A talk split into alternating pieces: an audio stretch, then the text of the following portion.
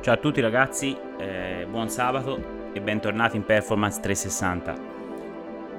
Eh, questo sabato farò giusto due chiacchiere da solo con voi, eh, oppure con me stesso. Eh, vorrei ehm, condividere con voi quella che è la mia esperienza dello strength training applicato eh, agli sport di resistenza, quindi agli sport di endurance. Eh, premetto che ovviamente la mia esperienza è limitata all'arco di due anni. Eh, l'anno scorso eh, sono riuscito a fare anche qualche gara eh, a circuito in bici. Um, ovviamente sin da subito ho cercato di eh, lavorare um, con l'ausilio di strumentazione, quindi ovviamente fascia cardio, eh, misuratore di potenza. Um, avrei voluto comprare anche il, il sensore di temperatura perché attualmente eh, appunto è molto in voga quello che viene chiamato hit training oppure eh, l'allenamento fondamentalmente eh, in condizioni di temperatura molto alta per appunto abituare il, ehm, il corpo a migliorare la performance in, in queste situazioni. Eh, quindi aumentare tutto quello che è la capacità mitocondriale, il volume del plasma, eccetera, eccetera. Ok? Eh, vi parlerò un po' di quello che eh, riguarda di più eh, l'interesse di, questo, di, questo podcast, ovvero eh, come allenarsi eventualmente in sala pesi eh, sia nell'off season sia nell'in season. Eh, vi dico questo in base anche all'esperienza che ho avuto con diversi ciclisti, diversi triatleti, ok? E ehm, farò ovviamente delle differenziazioni a seconda dello sport praticato, che sia eh, nuoto, bici o corsa, e ehm, cercherò di riportarvi quelle che sono le sensazioni sia mie personali sia degli atleti che seguo. Allora, ehm, partiamo dall'inizio. Credo che fondamentale innanzitutto sia eh, fare eh, un'analisi ehm, riguardo l'atleta mh, che viene da noi o, o, l'atleta che vuole allenarsi anche in, eh, in autonomia, quindi magari con eh, dei sovraccarichi in casa. Quindi va fatta un'analisi in base a quello che è il background dell'atleta eventuale nel mondo della pesistica tradizionale, ok? O della pesistica olimpica. Quindi eh, sicuramente maggiore il background, a mio avviso, maggiore può essere il carico di lavoro che tale atleta può fare minore è il background, sicuramente troveremo più difficoltà anche a livello di mobilità articolare, ma anche di eh, attivazione del sistema nervoso e quindi eh, di espressione di forza nel tempo,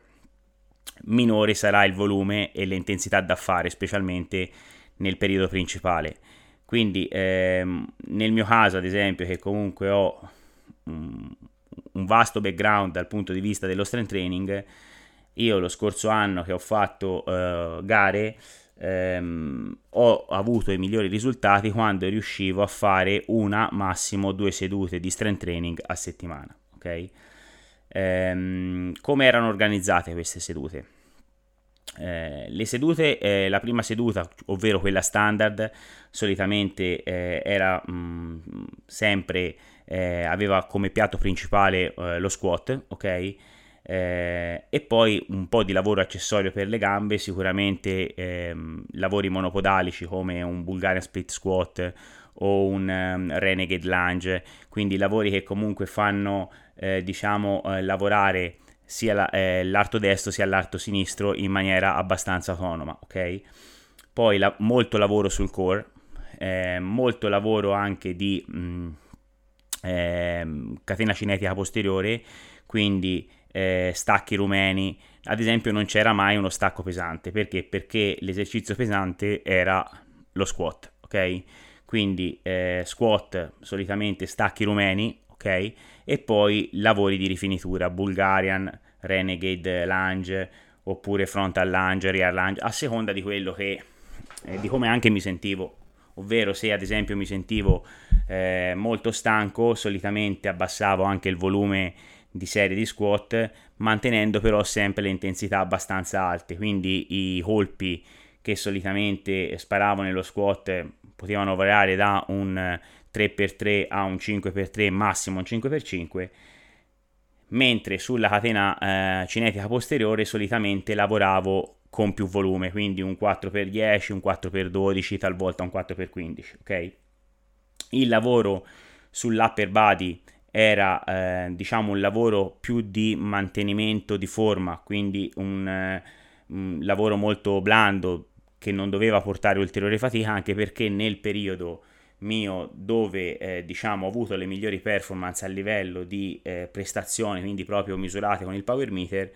eh, il lavoro ehm, che facevo, le ore che facevo in bici comunque erano abbastanza, si parla dalle 12 alle 15 ore settimanali per un totale di lavoro settimanale intorno alle 25 ore, che considerando l'attività di pesistica unita all'attività eh, del ciclismo e magari una sessione di nuoto come scarico, comunque è una grande mm, mole di lavoro, ok? Poi oltre questo ovviamente c'è da aggiungerci eh, la professione lavorativa, c'è da aggiungerci la famiglia, c'è da aggiungerci ehm, il, il fatto anche che eh, il,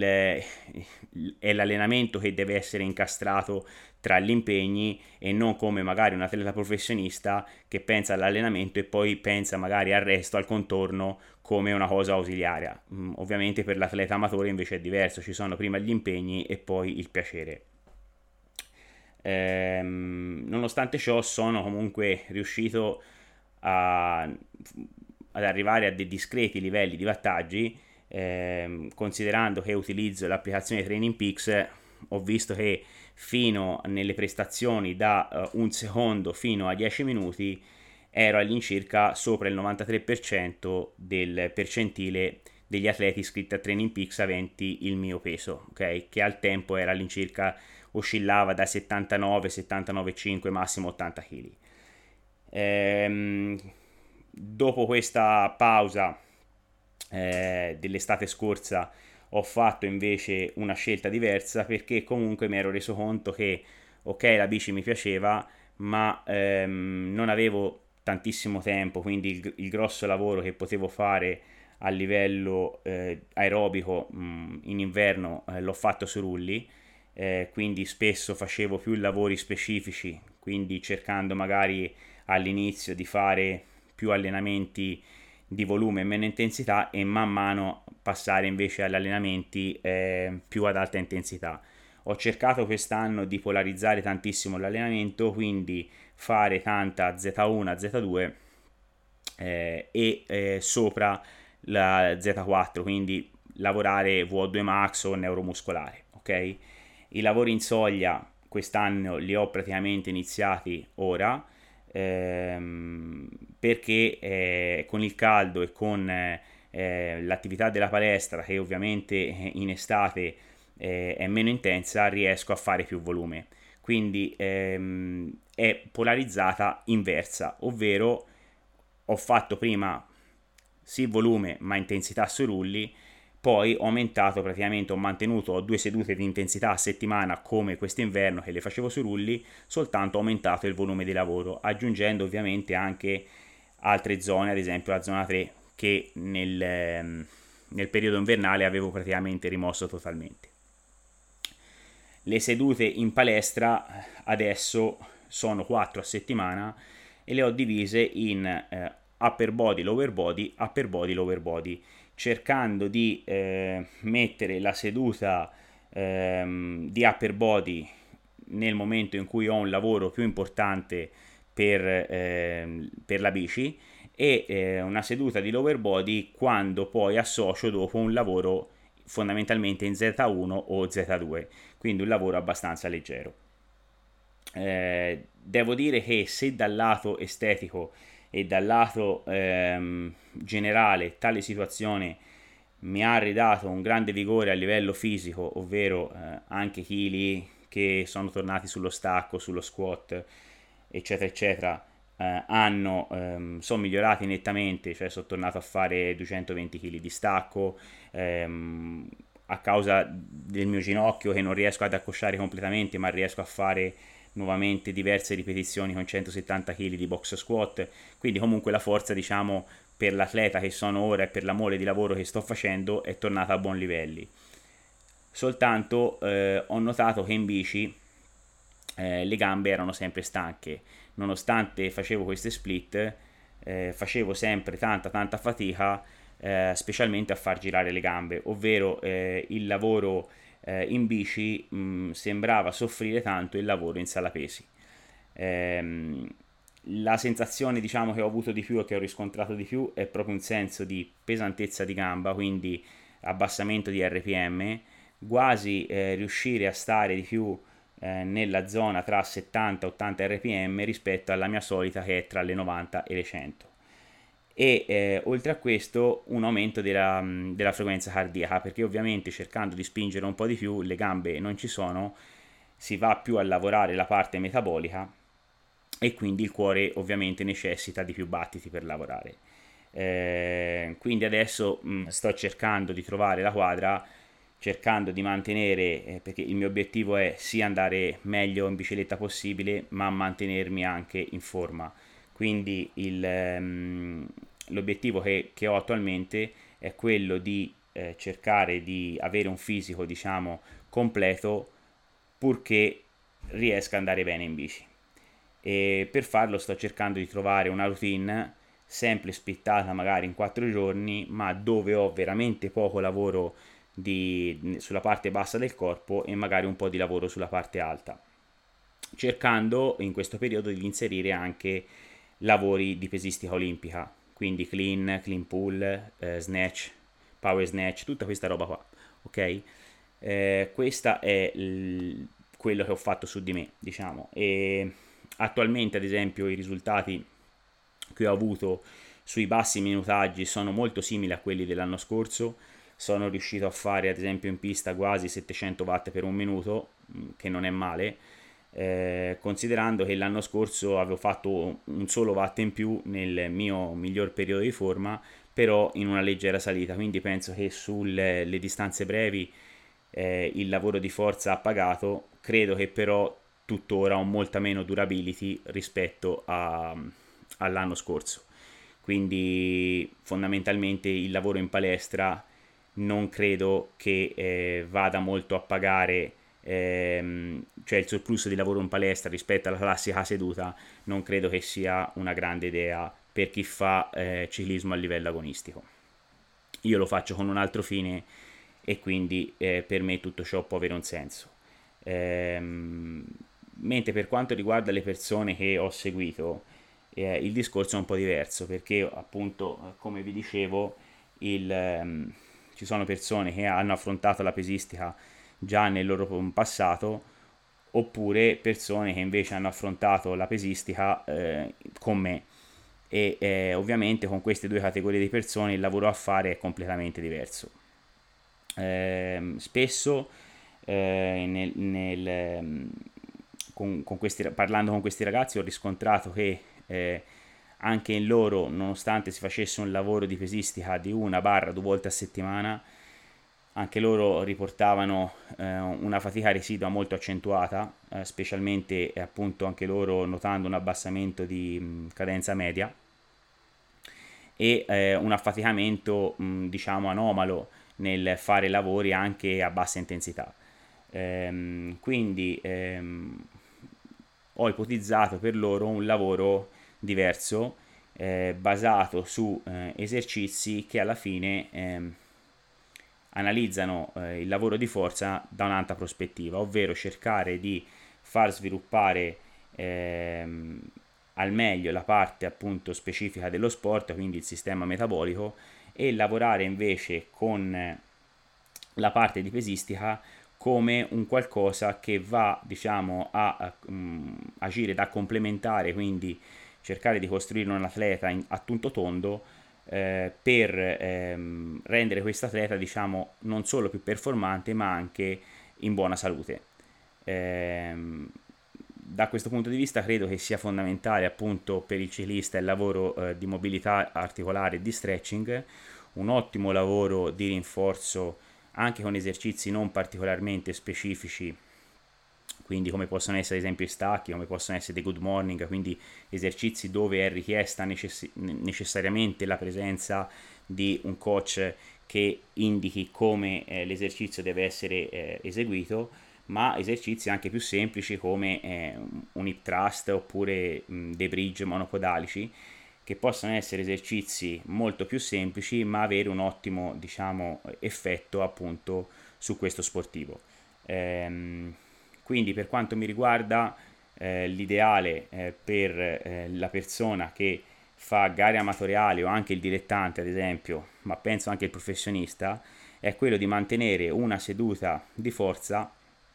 e in base a feedback della persona cercare di lavorare appunto quelle che sono le sue eh, mancanze a livello fisico. Il ehm, invece è mantenere più di una volta a settimana il lavoro eh, di stabilizzazione sul core, ok? Quindi eh, tutti quei lavori che servono poi per eh, migliorare appunto anche la posizione nella bici, migliorare anche quella che è la trasmissione della forza eh, sul pedale, quindi la torque, ok? E migliorare anche banalmente proprio lo stato della, eh, della colonna eh, vertebrale del ciclista che purtroppo proprio per posizione statica e per flessione è un, un po' costretta a subire ovviamente eh, dei carichi, ok? Questo per quanto riguarda il ciclista, mentre per quanto riguarda eh, l'atleta, ad esempio di triathlon, eh, il lavoro, secondo me, di forza va a migliorare molto di più la parte di corsa. Eh, questo perché ovviamente la corsa è un'attività eh, diversa da quello che è il ciclismo. Il ciclismo è uno sport eh, dove fondamentalmente ehm, non c'è fase eccentrica, quindi è uno sport concentrico, quindi ehm, non, non, abbiamo nece- le articolazioni fondamentalmente non sono sotto stress e quindi non abbiamo bisogno di eh, grandissimi eh, livelli di forza per praticarlo. Mentre per quanto riguarda la corsa, proprio il fatto che si basa sul ehm, ciclo allungamento accorciamento, quindi fase eccentrica concentrica, già il live- il, ehm, l'allenamento, lo strength training può dare delle, ehm, dei miglioramenti importanti eh, alla corsa. Specialmente nel mio caso eh, cercavamo di ehm, affiancare all'allenamento di forza allenamento tecnico, ovvero quindi eh, ad esempio si iniziava con eh, quello che possono essere delle skill di corsa, quindi ad esempio delle andature eccetera eccetera, dopo questo si faceva eh, l'allenamento di pesi vero e proprio. Ovviamente anche in questo caso l'allenamento mh, a maggior ragione se si parla di un atleta di triathlon che lavora ancora di più dell'atleta del ciclista, eh, il lavoro deve essere di basso volume, ok? Quindi eh, nello sport, specialmente nello sport di endurance, secondo me la chiave è tenere dei volumi di lavoro in sala pesi ristretto, mantenere delle buone intensità e far sì che il, l'effetto, ehm, il residuo della fatica dato dal, dall'allenamento di forza sia il minore possibile. Eh, quasi come se ehm, l'allenamento fungesse da attivazione per la sessione successiva sport specifica. Eh, per quanto riguarda il nuoto invece, ehm, ad esempio con un eh, atleta ho utilizzato le clubbell per cercare di migliorare quello che era uh, le, le, sue problematiche alla, alla, spalla, dato che aveva avuto un importante infortunio sulla spalla e eh, per cercare di far lavorare meglio la cuffia dei rotatori, quindi anche a livello di mobilità articolare, abbiamo usato le clubbell e abbiamo ottenuto ehm, degli ottimi risultati proprio anche sulle lunghe distanze, perché questa ehm, persona mi riportava che ad esempio riusciva a spingere bene fino a 1000 metri, poi ad esempio già nei 2000 invece sentiva che eh, aveva un calo di forza, mentre con l'ausilio delle clubbell e pochissimo lavoro a livello muscolare questa cosa era già migliorata. Eh, anche qui mh, mm, mi viene da pensare che eh, è importante sempre eh, valutare quello che è appunto l'atleta che ci viene eh, a chiedere eh, aiuto, in quanto eh, non è detto che ad esempio un nuotatore debba per forza per lavorare le spalle fare dei militari press, dei push press, lavori di trazione zavorrata, eccetera. Certe volte basta davvero poco per eh, cercare di eh, riuscire a mh, mm, migliorare quella che era la sensazione che l'atleta eh, voleva avere. Eh, quindi l'importante è sempre sentire il feedback e in base a quella che è la nostra esperienza cercare di dare un contributo mi- ai fini appunto di migliorare la prestazione lo stesso o magari anche a fini di migliorare quello che è il benessere, perché ovviamente se un nuotatore quando nuota ad esempio ha male a una spalla, dopo tot metri, se noi riusciamo a togliere quel dolore, rinforzando magari la cuffia dei rotatori, facendo del lavoro appunto anche a ROM a specifico, eh, magari quella è la chiave di volta per mh, togliere importanti secondi ad esempio sul passo medio, ok? Eh, ecco, questo è un po' uh, quello che è la mia esperienza, ho voluto appunto con voi parlare in maniera abbastanza libera perché penso che eh, alla fine ehm, quando si, si, si, parla di sport e quando si parla di persone che fanno tante ore di allenamento, eh, la cosa che guida tutto deve essere il feedback della persona. Un po' come sto facendo io anche con il mio amico Carlin che mi segue dal punto di vista della pesistica olimpica perché comunque amo anche quello sport e quindi mh, mm, ho deciso di affiancarlo a quello che è la mia attività in bici, però mh, mm, cerco sempre con Marco di ehm, collaborare mh, mm, e di inviare dei feedback su come mi sento, perché ovviamente se io devo andare in bici e ogni volta la gamba è stanca, eh, anche la soddisfazione nel portare a fondo un allenamento eh, è magra perché fondamentalmente sai che magari dovresti lavorare in zona 3 e invece fai fatica a zona 4 e quindi questo non è l'adattamento che noi si richiede. E questo secondo me è l'aspetto più importante che eh, questa tipologia di atleta dovrebbe capire ovvero quello di non voler strafare cercare paradossalmente di aggiungere la, il minimo lavoro possibile in sala pesi che dia il massimo risultato invece di fare al contrario di aggiungere di tutto un po' per poi magari eh, ritrovarsi a fare la disciplina specifica che sia corsa, che sia bici o che sia nuoto affaticati e quindi poi eh, ovviamente con eh, il senso di frustrazione nel non riuscire a concludere l'allenamento come si vorrebbe. Ehm, detto questo penso di aver detto tutto. Ehm,